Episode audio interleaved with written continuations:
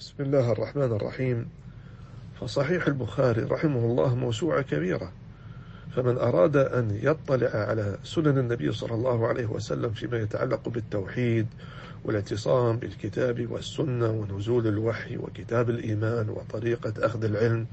والأحكام المتعلقة بالوضوء والغسل وكيفية الصلاة وكيفية أحكام صلاة الجمعة و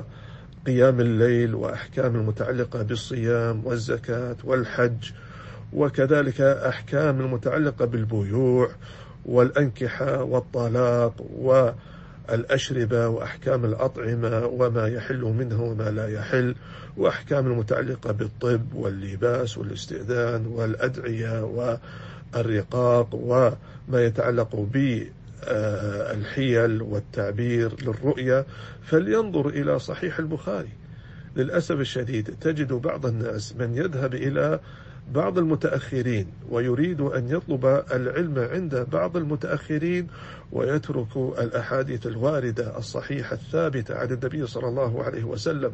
ويجهل ما كان عليه الصحابة رضي الله عنهم والتابعين وأتباع التابعين الذي قد اشتمل صحيح البخاري على هذا الكم الهائل من سنن النبي صلى الله عليه وسلم وسنن الصحابة.